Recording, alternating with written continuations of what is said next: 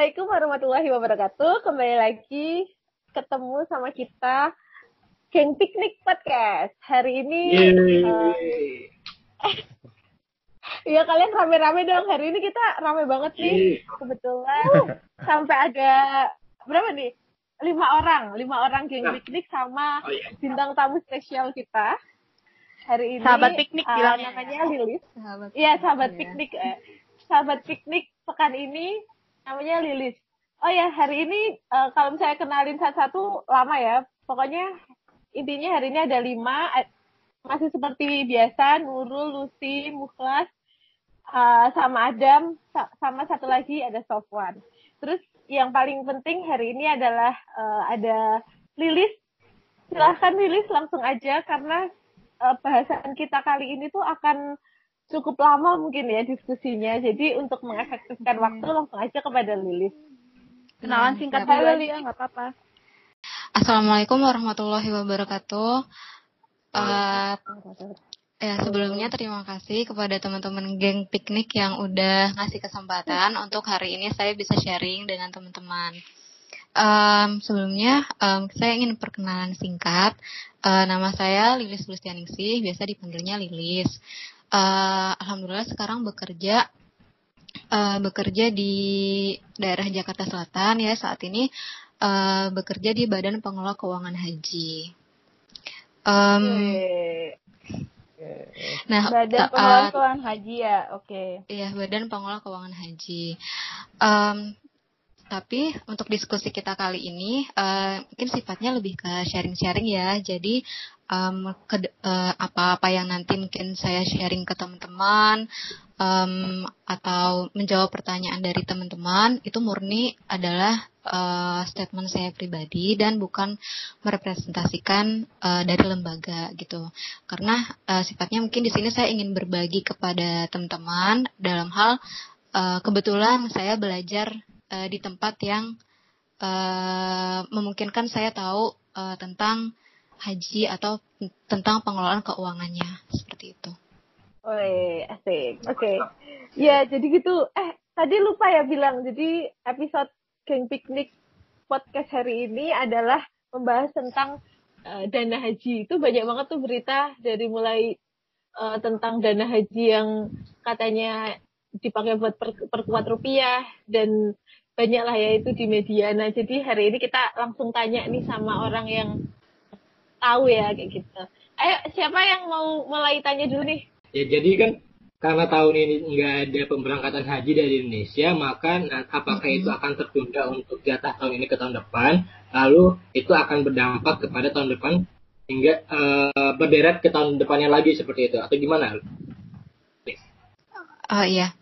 Uh, nah, jadi untuk ibadah haji tahun 2020 ini kan uh, sudah dinyatakan bahwa ditiada, ditiadakan ya tepatnya hmm. tanggal 2 Juni tahun uh, tanggal 2 Juni lalu melalui keputusan Menteri Agama nomor 494 tahun 2020. Nah, di di dalam keputusan Menteri Agama tersebut dinyatakan bahwa uh, jemaah haji reguler dan khusus yang telah melunasi uh, biaya perjalanan ibadah haji pada uh, tahun 2020 nantinya akan menjadi jemaah haji pada uh, tahun 2021. Nah, jadi uh, untuk jemaah haji yang telah membayarkan pelunasan uh, di tahun 2020 ini nanti mak maka akan menjadi jemaah haji otomatis di tahun 2021 seperti itu. Iya. Yeah. Berarti nah, udah fix ya atau kuotanya ditambah gitu? Jadi dimundurin gitu sih, bukan uh, ditam bu bukan ditambah. Jadi sepertinya uh, melalui ini untuk untuk jemaah yang awalnya berhak berangkat di tahun 2020, maka pemberangkatannya nanti akan uh, dilakukan di tahun 2021. Nah, untuk terkait dengan kuota sendiri, um, itu uh, di tahun depan di tahun 2021 mungkin nanti akan di, ditetapkan kembali. Berapa sih berapa banyak sih kuotanya seperti itu? Apakah mungkin nanti ada perubahan ataukah tidak? Itu itu nanti akan uh, sepertinya akan ada uh, keputusan lebih lanjut gitu. uh, untuk informasi kalau tahun 2019 kemarin um, total kuota jemaah hajinya itu mencapai 231 ribu. Itu untuk wow. tahun 2000 2019 ya. Nah, untuk dua untuk uh, kuota jemaah haji yang awalnya direncanakan berangkat di tahun 2020 ini adalah sebesar 221 ribu jemaah, terdiri dari sekitar 203 ribu jemaah reguler dan uh, 17 ribuan jemaah haji khusus. Okay. Jadi okay. itu apakah akan terdampak juga yang 2021? Jadi masih masa maksudnya masih belum tahu ya 2021 eh, yang harusnya berangkat 2021 itu hmm. apakah akan tertunda jadi 2022 terus 2022 hmm. tertunda jadi 2023 jadi belum ada keputusan berarti. Um, sepertinya untuk saat ini belum ada ya gitu. Untuk karena kan biasanya untuk kuota sendiri itu nanti ada penetapannya lagi di setiap tahun bahwa tahun ini kuotanya sebesar sekian seperti itu. Nah karena ini adalah kejadian yang bisa terbilang luar biasa ya karena ada pandemi. Nah jadi uh, saya pribadi sih belum tahu ya.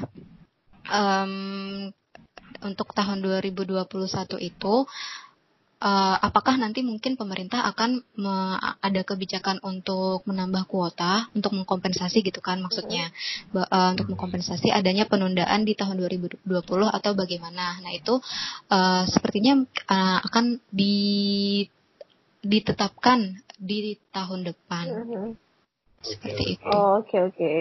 Uh -uh. Karena kan eh, untuk kuota, kuota haji sendiri itu juga di apa namanya uh, uh itu um, juga harus diatur ya. Um, karena kan jemaah haji itu dari seluruh dunia dan uh, pastinya nanti uh, Arab Saudi juga ada kebijakan khusus ada ada kebijakan tersendiri maksud saya kalau misalkan hmm. uh, untuk tahun 2021 seandainya ya seandainya tahun 2021 hmm. itu nanti akan tetap jemaah yang berhak berangkat tahun 2021 nanti digabung dengan jemaah yang berhak berangkat tahun 2020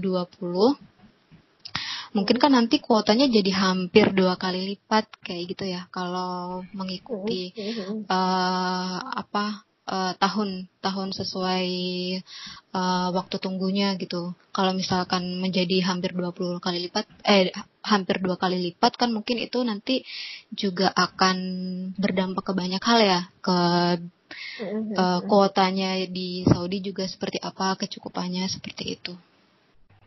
Oke okay. Hmm.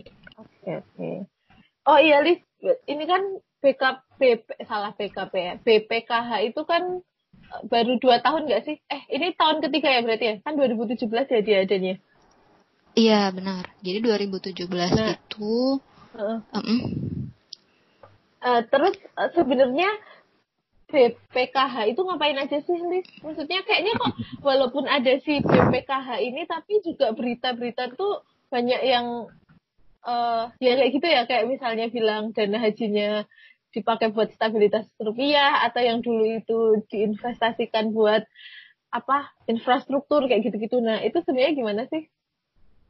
Oh iya, mungkin cerita sedikit ya.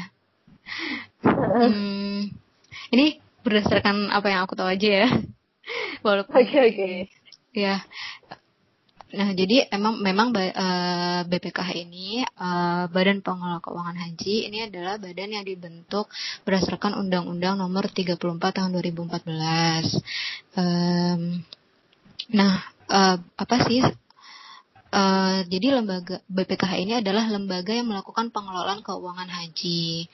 Nah, sebelumnya, jadi sebelum pengelolaan keuangan haji itu dilimpahkan kepada BPKH untuk pengelolaan keuangan haji itu ada di uh, Kementerian Agama. Jadi uh, ada ada pengelolaan keuangan haji itu masih di bawah Kementerian Agama. Nah, ke kemudian uh, melalui Undang-Undang Nomor 34 Tahun 2014 ini um, pengelolaan keuangan haji akhirnya disendirikan dan dibentuklah uh, badan yang khusus untuk uh, melakukan pengelolaan keuangan haji itu seperti itu. Nah, wah ini kan undang-undangnya sejak 2014 ya, tetapi untuk uh, BPKH sendiri itu uh, sejak 2000, 2017. Nah, saat itu 2017 itu masih berupa satuan kerja di Kementerian Agama. Kemudian uh, mulai beroperasi secara mandiri itu di tahun 2018. Hmm. Dengan ketuanya masih Pak Anggito Abimanyu ya dari UPN. Iya benar. Iya benar.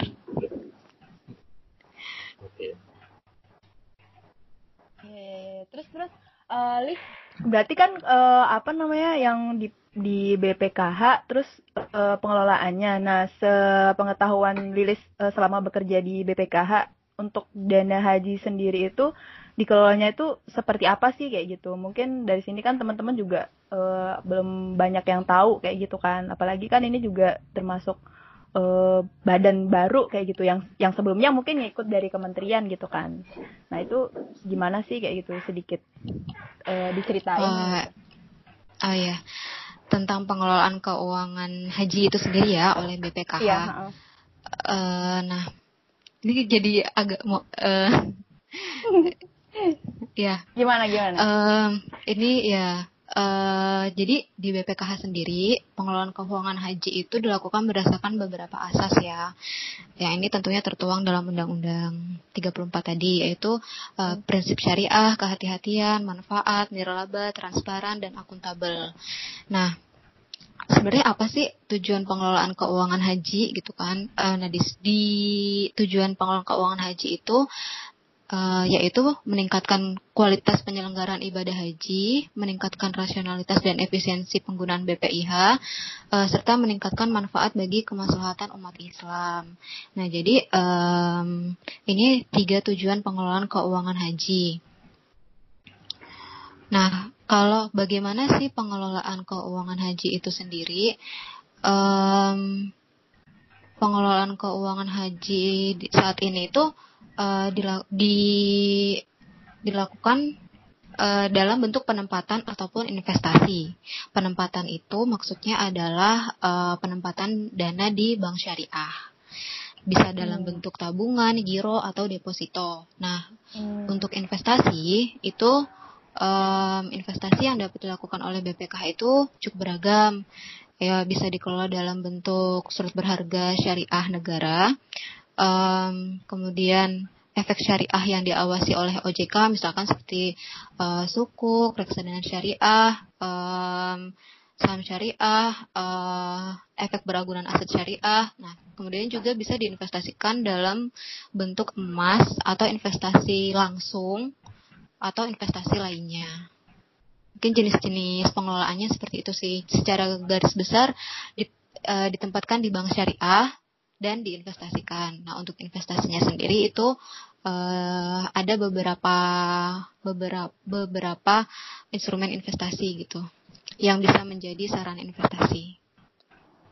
Hmm, jadi emang di salurnya di macam-macam ya, tapi emang base-nya itu lebih banyaknya ke yang syariah istilahnya tuh kayak apa sih? Itu yang risikonya itu enggak yang terlalu besar gitu ya, Lis ya?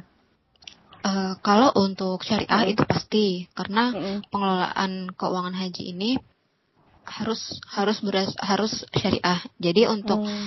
uh, penempatan dananya pun itu di bank umum syariah atau uh, unit usaha syariah yang uh, jadi uh, unit usaha syariah uh, mungkin ya yang dia induknya adalah bank umum tapi bank umum itu punya unit usaha syariah gitu jadi di unit usaha syariah itu nah kemudian untuk investasi juga sama gitu kalau misalkan investasinya dalam bentuk surat berharga itu pun dalam bentuk surat berharga syariah negara kalau dalam bentuk sukuk itu pun dalam bentuk sukuk korporasi yang syariah seperti itu hmm. Yeah, yeah. Jadi udah insya Allah uh, pasti syariah kalau untuk pengelolaan dana haji. Oke okay, oke. Okay. Jadi uh, kayak meluruskan kembali yang isu-isu miring alias isu gorengan itu nggak bener ya, maksudnya kayak ya emang uh, dana haji itu ya dikelolanya untuk ya untuk uh, apa namanya keperluan haji itu sendiri gitu. Kemarin juga uh, apa namanya sebelum uh, kita sebelum podcast ini juga aku sempat diskusi sama Lilis juga sih terkait yang dana haji dan aku juga baru tahu bahwa sebenarnya biaya haji dari apa namanya yang ditetapkan oleh uh, apa namanya pemerintah itu sebenarnya kayak uh, disubsidi apa gimana Lis jatuh disubsidi ya maksudnya kayak uh, harga yang kita bayarkan tuh sebenarnya nggak segitu gitu mungkin uh, bisa di uh, apa namanya dikasih penjelasan dikit Lis mengenai itu gitu. oh. oh ya tentang biaya perjalanan ibadah haji ini ya um, Iya, nah uh, sebenarnya gitu uh, seperti yang tadi udah Lucy sempat sampaikan gitu. Jadi uh, kalau teman-teman tahu gitu untuk biaya haji reguler itu bi uh, berapa sih biayanya gitu kan untuk dapetin porsinya itu kita uh, perlu menyetorkan sejumlah 25 juta rupiah. Nah, kemudian uh, dari 25 juta rupiah itu nanti kita akan mendapatkan uh, nomor porsi gitu. Jadi nomor porsi itu hmm. nanti yang akan uh, berdasarkan nomor porsi itu nanti kita akan diberitahu ka, kapan sih kita berangkatnya gitu. Jadi itu nomor porsinya semacam nomor antrian gitu kan ya. Nah, yeah, nanti yeah. pada saat pada saat uh, diumumkan bahwa uh, jamaah tersebut berhak untuk berangkat di tahun ini. Nah, nanti jam, uh, nanti akan jamaah tersebut akan menyetorkan setoran lunas jadi hmm. uh, 25 juta tadi itu baru setoran awal sifatnya uh, setoran hmm. untuk mendapatkan porsi nomor ya, nah, nomor kayak gitu. Ya, untuk mendapatkan nomor antrian lah uh, istilahnya gitu ya. Nah, kemudian pada saat uh, tahun keberangkatannya nanti jemaah haji diminta untuk menyetorkan kembali uh, setoran lunas. Nah, berapa sih uh, setoran lunas yang uh, harus disetorkan oleh jemaah haji? Nah, ini um, berbeda-beda tergantung uh, embarkasinya masing-masing. Nah, saya ambil contoh itu misal uh, untuk BP 2020 ini ya. Uh, jadi sebelum dibatalkan sebelum diumumkan bahwa haji tahun ini itu batal, uh, sudah sempat diumumkan memang kuota hajinya dan siapa-siapa uh, saja jemaah yang uh, akan diberangkatkan. Nah, kemudian juga sudah sudah diputuskan melalui keputusan Presiden nomor 6 tahun 2020 tentang uh, biaya penyelenggaraan ibadah haji dan biaya perjalanan ibadah haji. Nah, di sini uh, kisarannya itu antara uh, berkisar 30-an juta ya, 31 sampai yang termahal itu di embarkasi um, Makassar sekitar 38 juta. Ini untuk haji reguler ya untuk haji reguler. Yang paling murah itu uh, adalah uh, BP BP itu biaya perjalanan ibadah haji. Nah, yang paling murah itu di embarkasi Aceh yaitu 31 juta sekitar 31 juta. Nah, berarti kalau uh, uh, pemerintah kan menetapkan 31 juta nih. Nah, berarti yang hmm. harus disetorkan oleh jemaah adalah 31 juta itu dikurangi dengan setoran awal yang sudah disetorkan 25 juta. Berarti jemaah ini harus menyetorkan kembali sebesar uh, sekitar 6 juta rupiah. 6 juta. Nah, oh. Mm -mm. Itu setoran lunasnya. Nah, kemudian kalau untuk yang di Makassar contohnya, dia uh, biaya perjalanan ibadah hajinya untuk per orang itu adalah 38 juta. Nah, jadi yang harus disetorkan adalah sekitar 13-an juta ya, 38 juta dikurangin ya, 25 juta 13. gitu. Ya. Uh, uh, jadi itu biasanya kalau yang paling barat itu paling murah ya, karena kan penerbangannya langsung ya. Kita dari Aceh mungkin langsung ke uh, Jeddah atau ke Madinah. Kalau yang dari Makassar kan mungkin nanti transit dulu kayak gitu. Jadi lebih mahal.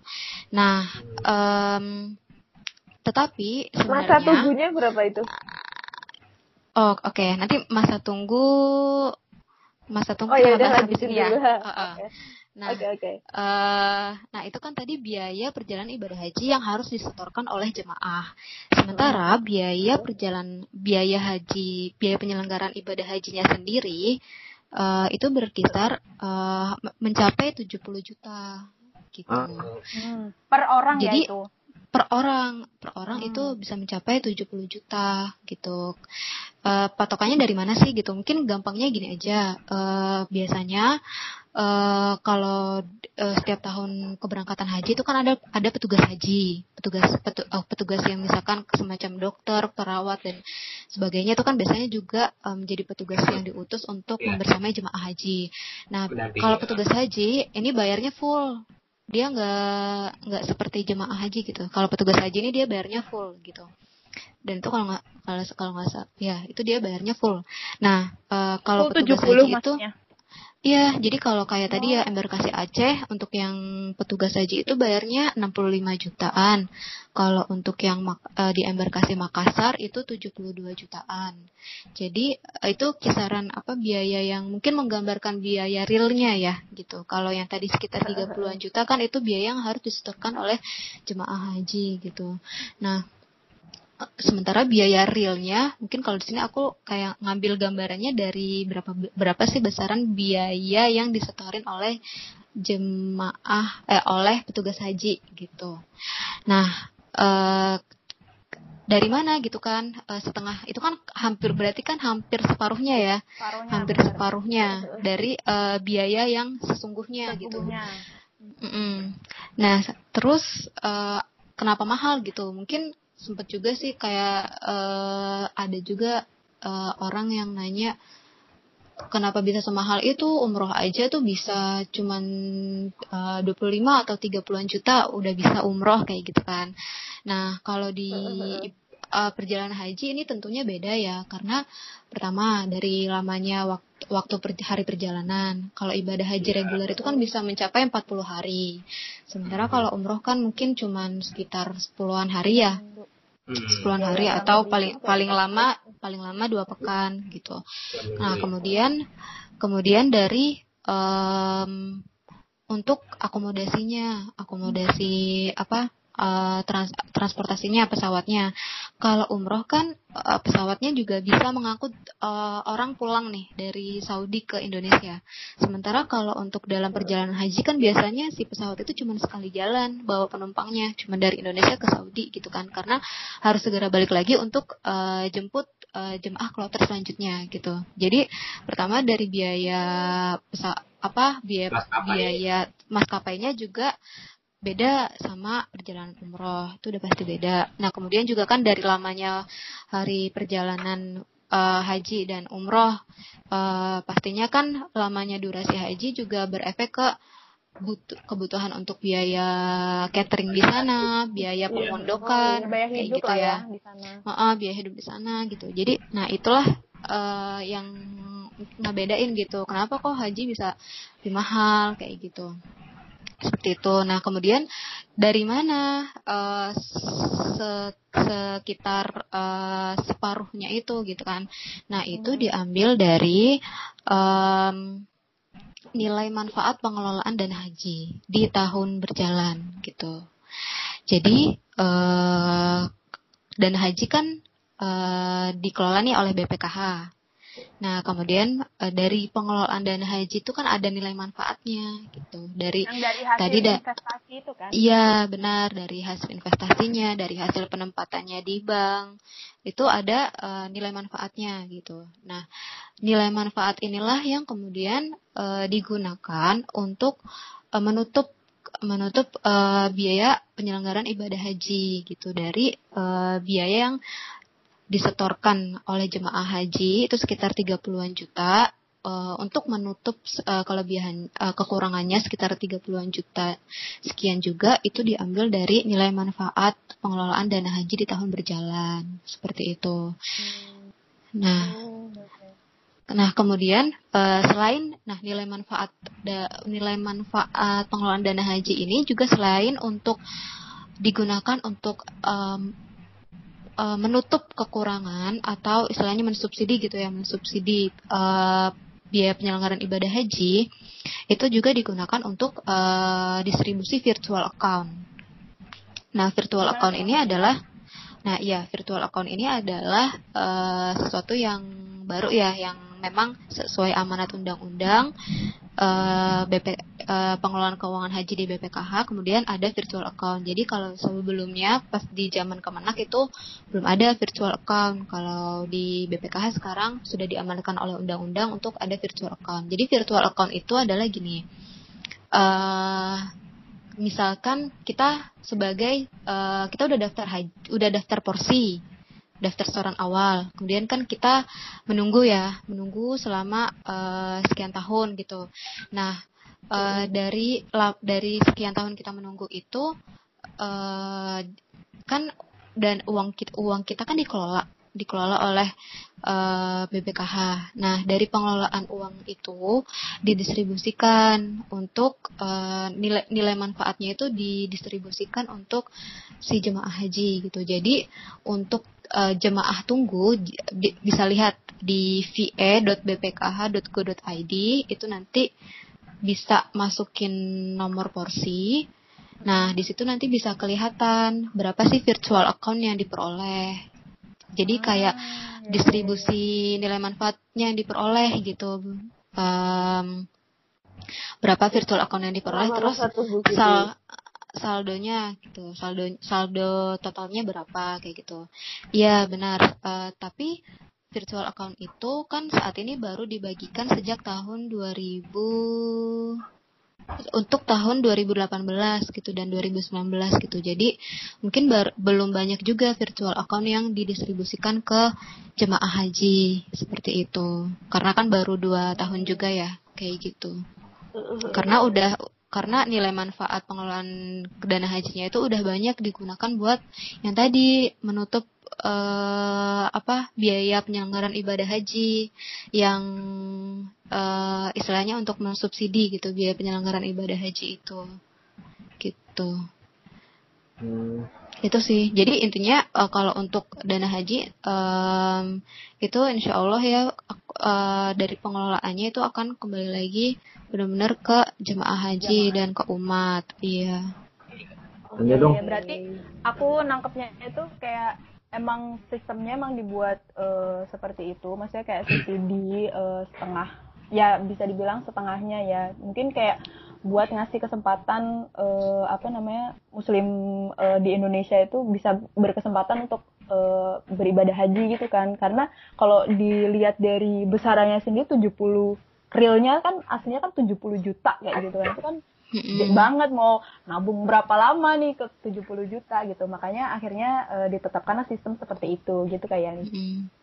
Uh, ya mungkin sedikit menambahkan ya. Jadi untuk penetapan berapa sih biaya perjalanan ibadah haji yang harus disetorkan oleh masing-masing jemaah itu uh, ditetapkan oh, ditetapkan melalui uh, keputusan presiden ya gitu. Jadi memang uh, apa namanya itu balik kembali ke keputusan pemerintah sih untuk besarannya gitu.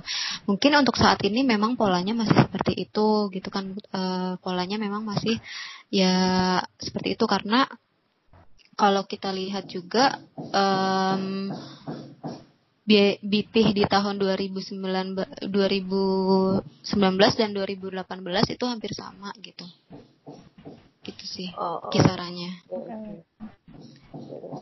Eh tadi kayaknya ada yang mau tanya.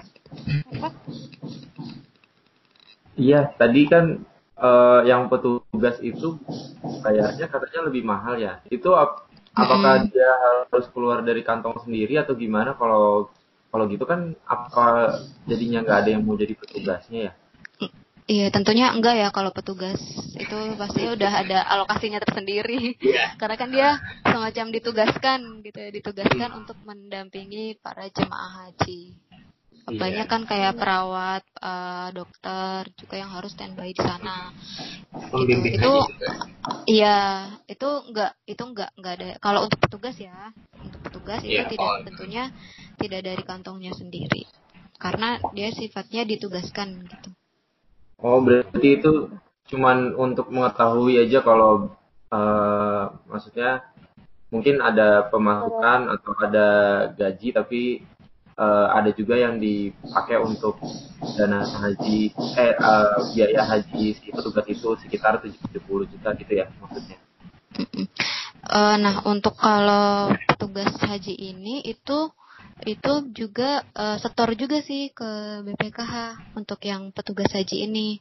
Uh, tapi saya sebentar ya kurang ini ya agak lupa juga itu apakah apakah yang membiayainya adalah dari instansinya masing-masing gitu ataukah dari uh, APBN ya untuk yang petugas haji itu gitu. Hmm. Jadi, tapi yang pasti tapi yang pasti mereka menyetor juga gitu ke BPKH untuk TPHD.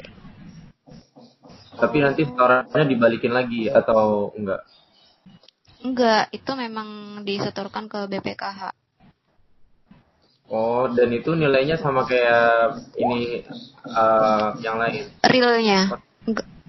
Kalau kalau jemaah haji kan tadi sekitaran 30-an juta ya.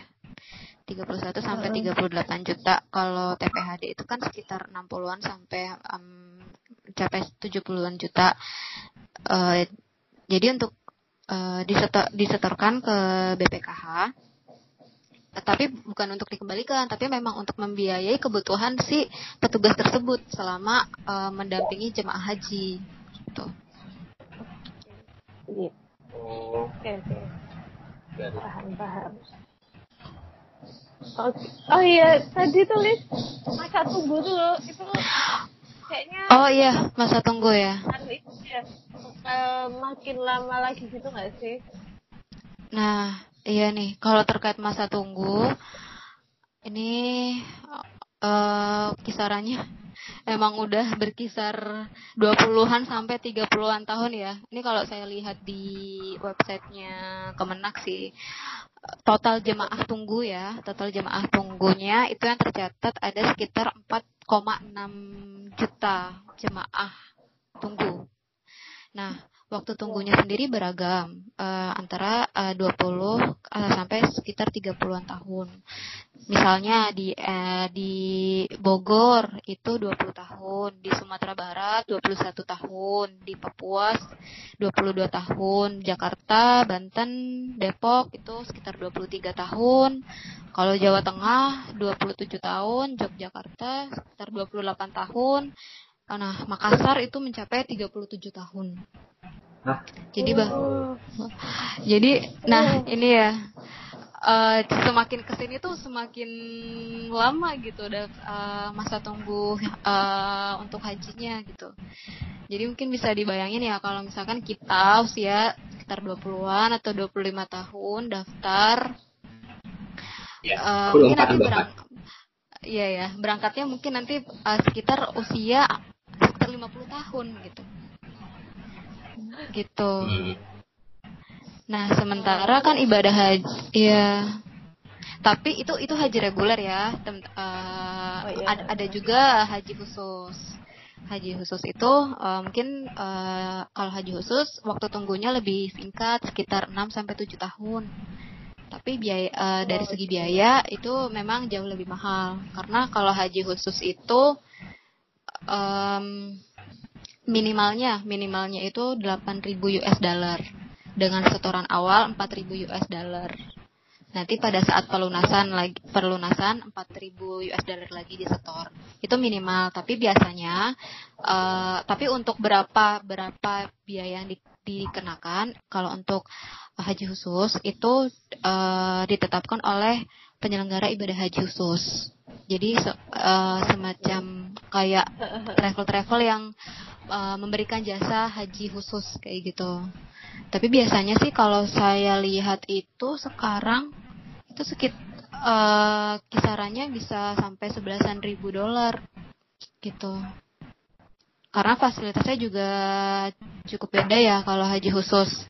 Pertama dari waktu tunggu yang lebih singkat, kemudian dari eh, biasanya kalau jamaah haji khusus itu di Mekah, di Madinah itu mereka dapat hotelnya itu yang dekat.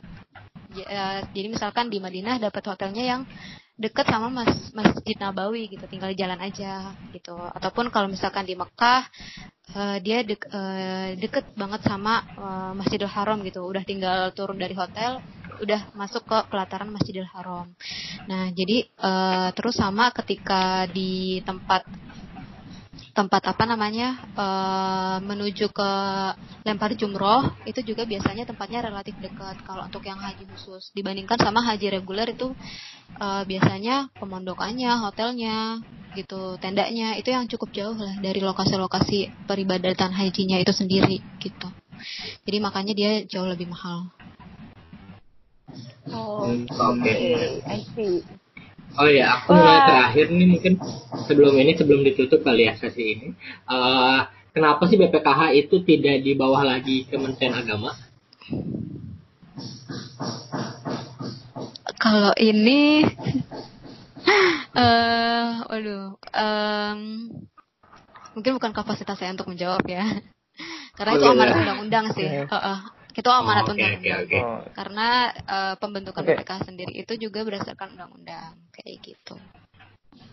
Mungkin kan uh, kalau ada uh, uh, mungkin uh, sedikit tambahan aja sih ya. Mungkin kalau ada badan yang uh, khusus emang berfokus untuk mengelola dananya itu kan jadi bisa mungkin investasinya bisa lebih dikelola dengan apa namanya uh, selain uh, prinsip berhati-hati juga bisa um, mencapai return yang lebih tinggi seperti itu.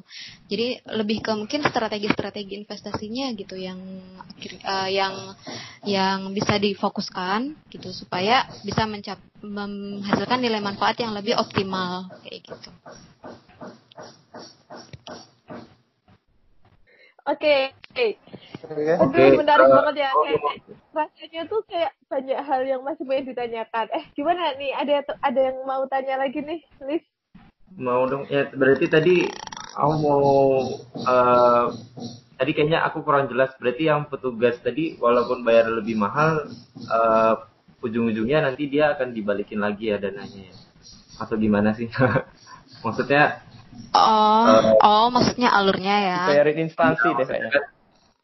Kan iya. ya dia bayar misalkan 60 70 juta sedangkan yang sedangkan dia juga bertugas tapi kan ujung-ujungnya duit itu kan akan uh, balik lagi plus uh, gaji atau insentif gitu kan ya. Nah, jadi kalau untuk petugas, petugas itu dia uh, setahu saya ya dia nggak bayar sendiri tapi itu emang dibayarin oleh uh, instansinya oh. gitu jadi itu tetap disetor gitu ke BPKH oh disetor cuman yang tetap disetor hmm. Nah nanti dari BPKH dikemanain sih? Nah untuk pen, untuk pelaksanaan ibadah hajinya itu sendiri penyelenggaraan ibadah hajinya kan ada di Kementerian Agama. Dananya dikelola di BPKH petugas apa jemaah haji dan uh, petugas haji itu menyetornya ke BPKH.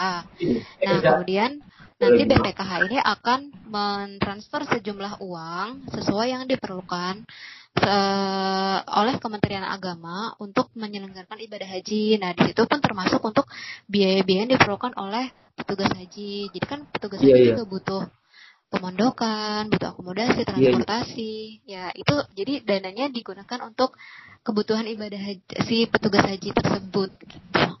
Iya, tetap iya berarti kalau uh, tetap bayar cuman yang bayar bukan individu dari petugasnya itu sendiri. Iya, gitu. benar. Terus kalau dari kan ada yang mau tadi di, sempat disebutkan yang uh, model mah apa haji yang mahal itu yang minimal 8.000 dolar ya, 8.000 US dollar. Mm -hmm. Itu apakah ada kayak silang gitu nggak sih? Kan tadi uh, sempat disebutkan juga kalau biaya yang reguler itu sebenarnya uh, katakanlah mungkin bisa dikatakan dari pemerintah mungkin nombok dari menggunakan uh, bagi hasil investasi dan sebagainya. Apakah ada juga dari subsidi silang dari yang yang mahal mungkin agak menutupi yang uh, versi regulernya gitu? Apa enggak? Hmm, kalau untuk uh, kalau untuk jemaah haji khusus itu emang yang mereka bayarkan itu uh, sesuai sama layanan yang mereka dapatkan gitu. Jadi uh, tadi yang uh, saya sempat ceritain ya uh, beda kalau biasanya jemaah haji khusus itu dari uh, mereka dapat hotel penginapan itu yang benar-benar dekat sama uh, lokasi ibadah hajinya misalkan yeah. ketika di Mekah dia tuh dapat hotelnya tuh yang di Tower Zam-Zam sekitaran Tower Zam-Zam lah itu yang udah tinggal yeah. turun udah pelataran Mekah kayak gitu yeah. pelataran Masjidil Haram Nah di Nab di Masjid Nabawi pun seperti itu ataupun ketika di lokasi-lokasi uh, di dekat apa di pada saat pelemparan jumroh itu juga uh, penginapannya yang dekat dari lokasi pelemparan jumroh. Kemudian juga ketika di Arafah, mereka kalau uh, jamaah haji khusus tendanya itu ada AC-nya gitu. Jadi emang dari Wow. yang membuat mahal itu adalah segi Fasilitas. pelayanannya, fasilitasnya Ya. yang mereka dapat gitu. Aku boleh, aku boleh. Ya udah. Kayak gitu sih. Oke. Jadi emang nggak ada subsidi kan? Maksudnya emang bener real Subsidi hilang dari gitu. maksudnya ben- bener-bener real itu emang yang didapat kan dia bayar segitu gitu kan Lis. Mm-mm, mm-mm.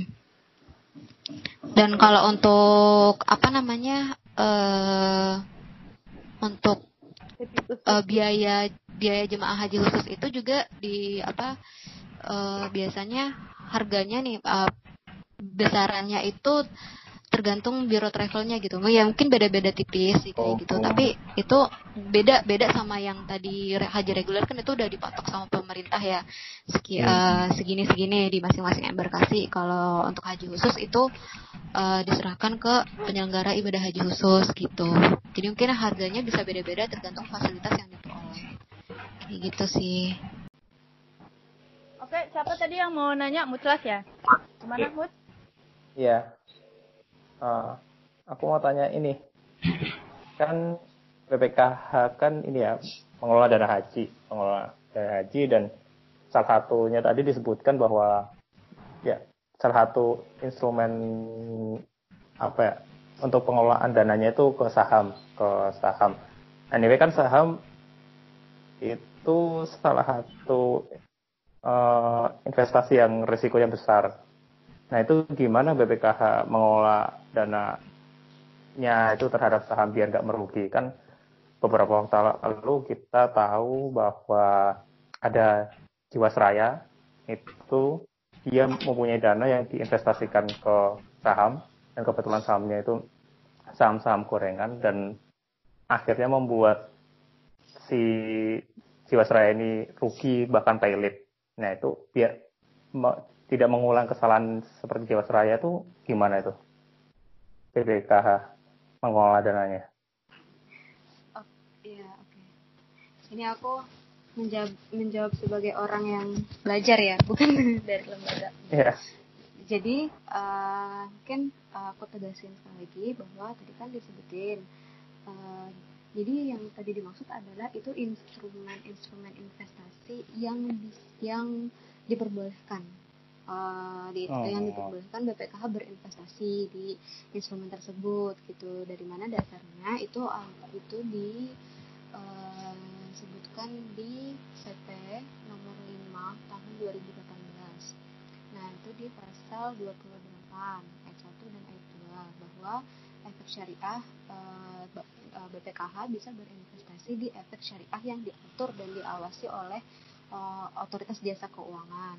Nah, di antaranya meliputi saham syariah yang dicatat di bursa efek, sukuk, reksadana syariah, efek beragunan aset syariah, dana investasi real estate syariah, dan efek syariah lainnya.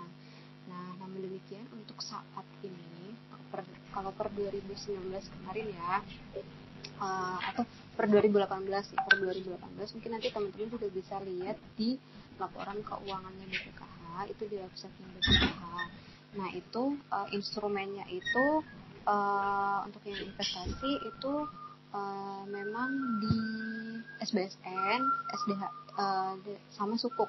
Jadi di surut berharga syariah negara sama di eh, sukuk sukuk korporasi atau sukuk dana haji Indonesia. Jadi eh, untuk saat ini memang kan menjaga itu tadi ya prinsip-prinsip kehati-hatian, prinsip syariah gitu, eh, prinsip asas nilai manfaat juga gitu. Jadi memang em, pastinya berusaha buat berhati-hati mengelola dananya agar hasilnya optimal, tapi juga uns- aspek kehati-hatiannya terpenuhi. oke. Jadi untuk saat ini saham belum belum disalurkan ke saham ya? Belum Iya, ada. Saat ini tuh sepertinya belum ada ya. Oke.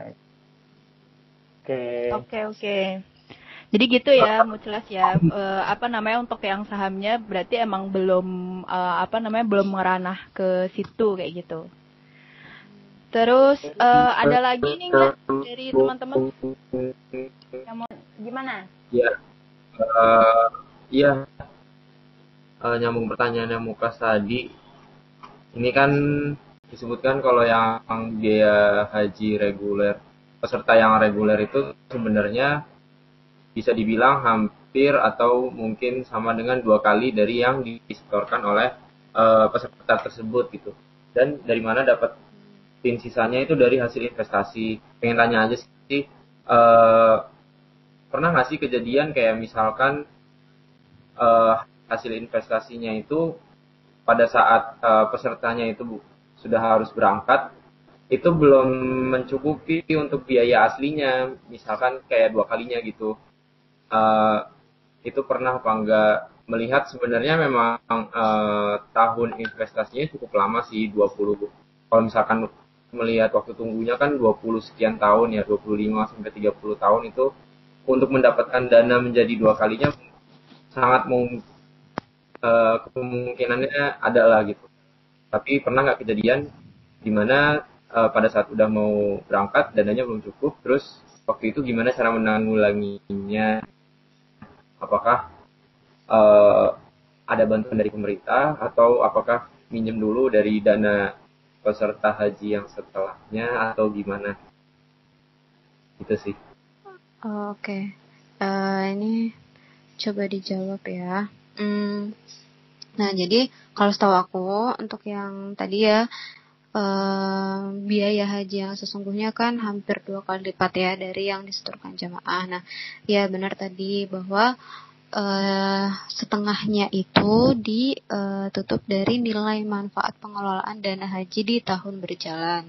Dan uh, selama ini untuk uh, pemenuhan tersebut memang selama ini alhamdulillah selalu terpenuhi gitu uh, dari sekian banyak dari sekian ratus ribu uh, kuota jemaah haji yang berangkat itu terpenuhi dari nilai manfaat dan kelolaan di tahun yang berjalan kayak gitu bahkan sempat juga kan di tahun lalu di tahun 2019 tuh kan sempat ada penambahan kuota sebanyak 10.000 kuota dan itu pun uh, masih ter, masih tercukupi gitu oleh BPKH.